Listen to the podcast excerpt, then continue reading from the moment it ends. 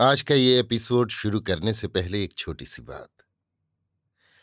क्या आप भी अपना पॉडकास्ट बनाने की सोच रहे हैं? तो एंकर ट्राई कीजिए।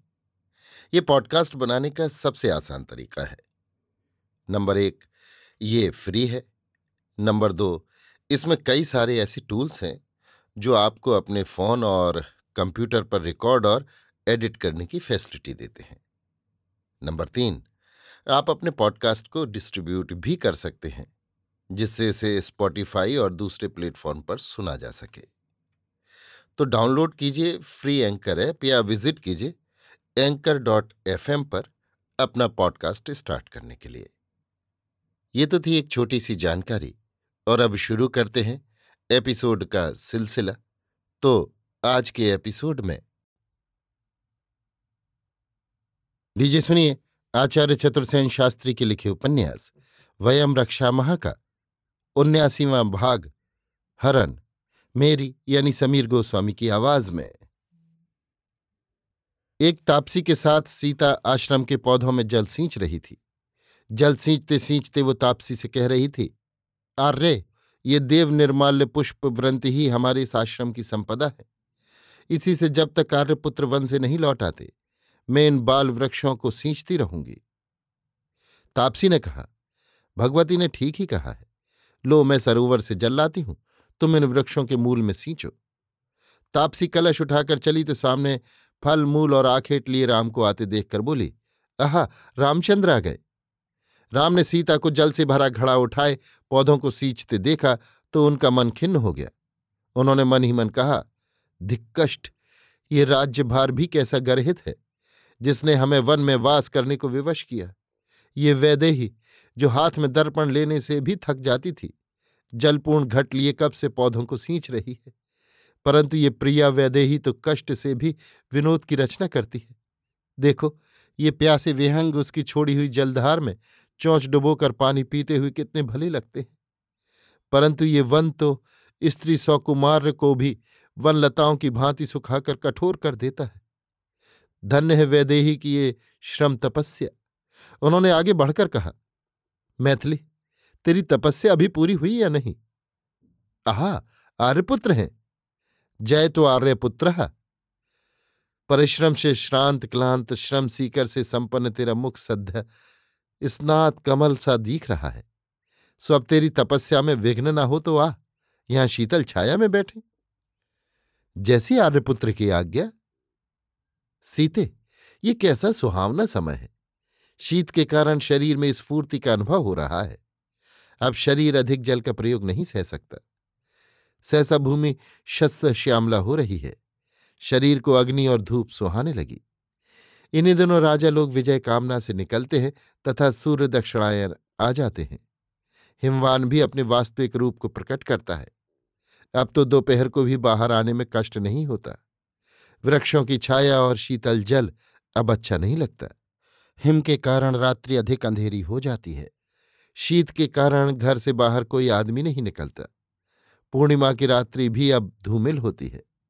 वायु भी अधिक शीतल हो गई है। शस्य श्यामला भूमि कोहरे से आच्छादित कांतिहीन प्रतीत हो रही है। सूर्य के उदय होते ही सारा वन प्रदेश प्रदीप्त सा हो उठता है। प्रातःकालीन सूर्य का प्रकाश तो मंद रहता है। पर मध्यान्ह में वो अब सुखकर प्रतीत होता है। जल शीतल हो जाने से गजराज अपनी सूण जल में डालते ही बाहर निकाल देते हैं। जल के पक्षी जल में बैठे हुए भी जल में चौंच डालने का साहस नहीं कर सकते। राम के मुख से ये वर्णन सुनकर सीता ने कहा आर्यपुत्र धर्मात्मा भरत का इस समय क्या हाल होगा? वे तो आपके कारण ही अपनी राजधानी में सब राजभोग त्याग, तापस जीवन व्यतीत कर रहे हैं।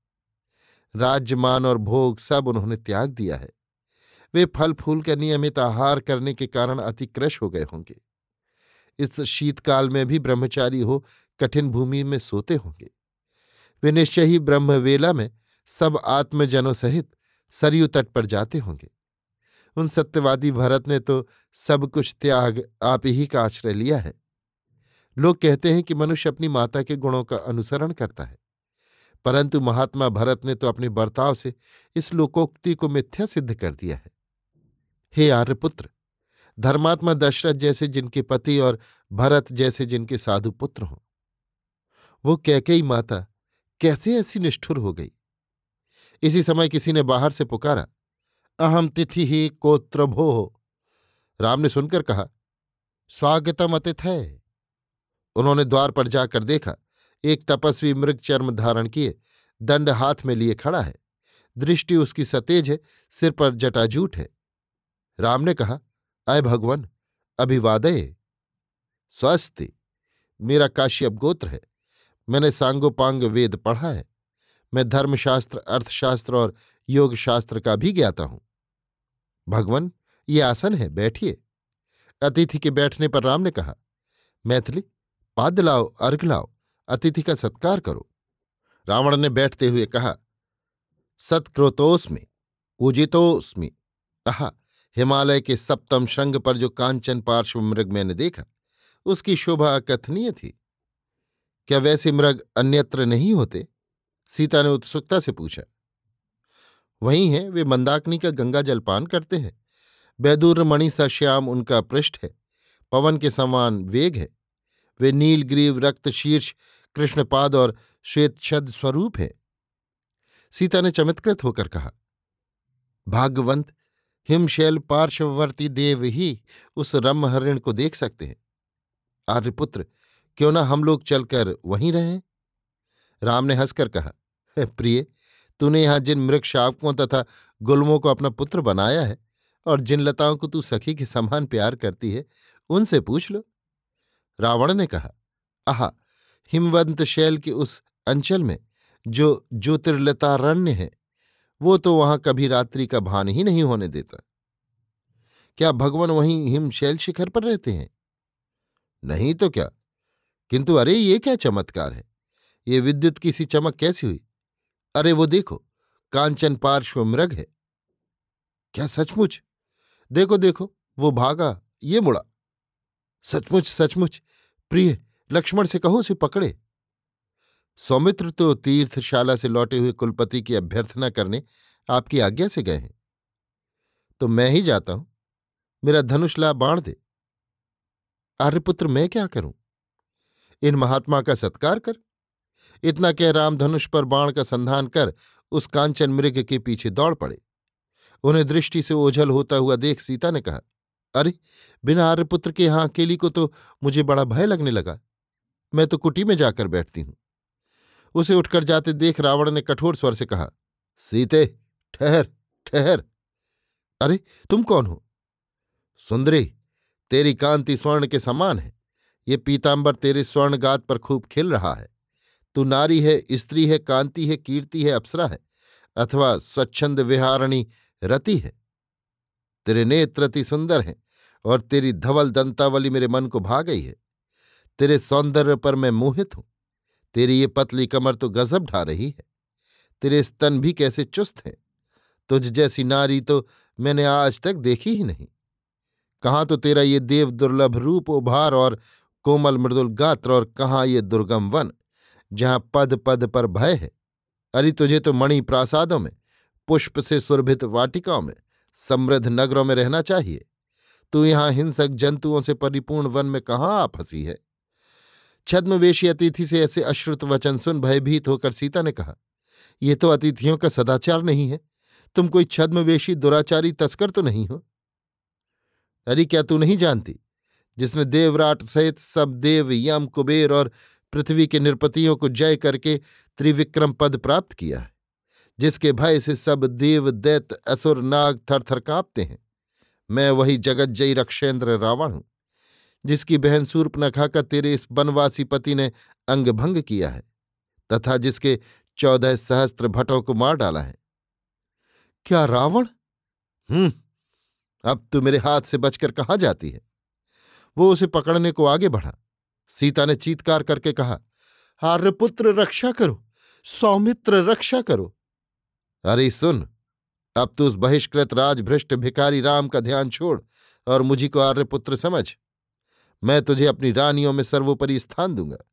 मेरी स्वर्ण लंका में, जो समुद्र के मध्य में बसी है, तथा जिसकी अतुलनीय शोभा त्रिलोक विश्रुत है, चलकर मेरे स्वर्णिम प्रासादों में तू रह वहाँ मेरे अंतपुर की सैकड़ों दासियाँ तेरी सेवा करेंगी, और तू यथेष्ट सुख भोग करेगी। सीता ने यह सुनकर क्रोध से कहा, अरे पतित कुटिल चोर, तेरा सर्वनाश उपस्थित है। जब तक आर्यपुत्र नहीं आते हैं तो यहाँ से भाग जा। तो अब तो तुझे लेकर ही जाऊँगा। इतना कह उसने आगे बढ़कर सीता को बाहुओं में उठा लिया और कुकरी की भांति विलाप करती हुई तथा आर्यपुत्र रक्षा करो, सौमित्र रक्षा करो, पुकारती हुई सीता को रथ में डाल, रावण भाग चला। चलते चलते उसने पुकार कर कहा, अरे जनस्थान में रहने वाली तपस्वियों, सुनो, ये मैं रक्षपति रावण लंका का अधिपति, इस दाशरथी राम की भार्य सीता को हरण करता हूँ। राम की यदि शास्त्र धर्म में रुचि हो तो इसकी रक्षा करे। इतना कहकर उसने वेग से रथ हाँक दिया। रथ के खच्चर वायु वेग से उड़ चले। सीता पुकार रही थी आर्यपुत्र रक्षा करो। सौमित्र, रक्षा करो। रक्षा करो। सीता का आर्तनाद सुनकर तपस्वी चिल्लाने लगे, अरे, बचाओ बचाओ।